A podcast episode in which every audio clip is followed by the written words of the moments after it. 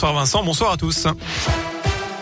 Et à la une de l'actu, la venue de Jean Castex à Interexpo du côté de Bourg, que ce midi, le Premier ministre a prononcé un discours pour clôturer les assises nationales des départements de France. Les 102 propositions des départements lui ont été remises. Jean Castex est désormais à Lyon. Il est accompagné du ministre de la Santé sur le thème de la crise sanitaire.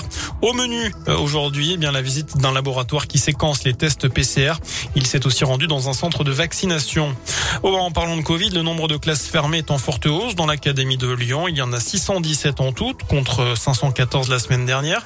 Dans le détail, la Loire, c'est le département le plus concerné avec 289 classes fermées, 239 dans le Rhône et puis 89 chez nous, dans l'Ain. L'Académie de Lyon, qui est celle qui compte le plus de fermetures au niveau national. Par ailleurs, concernant les cas de Covid, 1778 élèves sont touchés ainsi que 44 enseignants.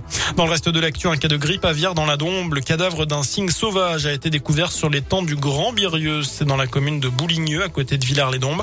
D'après le progrès, 8 communes du secteur ont été placées en zone de contrôle temporaire par arrêté préfectoral. Les deux derniers cas recensés dans l'Inde datent du 5 janvier 2017. Deux cygnes sauvages avaient été retrouvés morts. C'était déjà à Bouligneux. Le coup d'envoi également de la 35e édition du Téléthon. 30 heures d'émission en direct sur France Télévisions.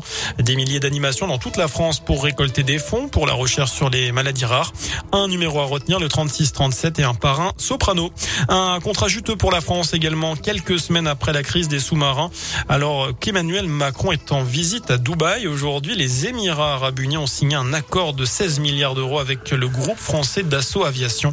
Et c'est pour acquérir 80 avions de combat.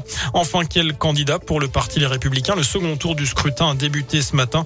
140 000 adhérents vont devoir se prononcer entre Éric Ciotti et Valérie Pécresse. Le résultat, ce sera ce samedi après-midi. Voilà pour l'essentiel de l'actu sur Radio Scoop. Très bonne soirée et très bon week-end.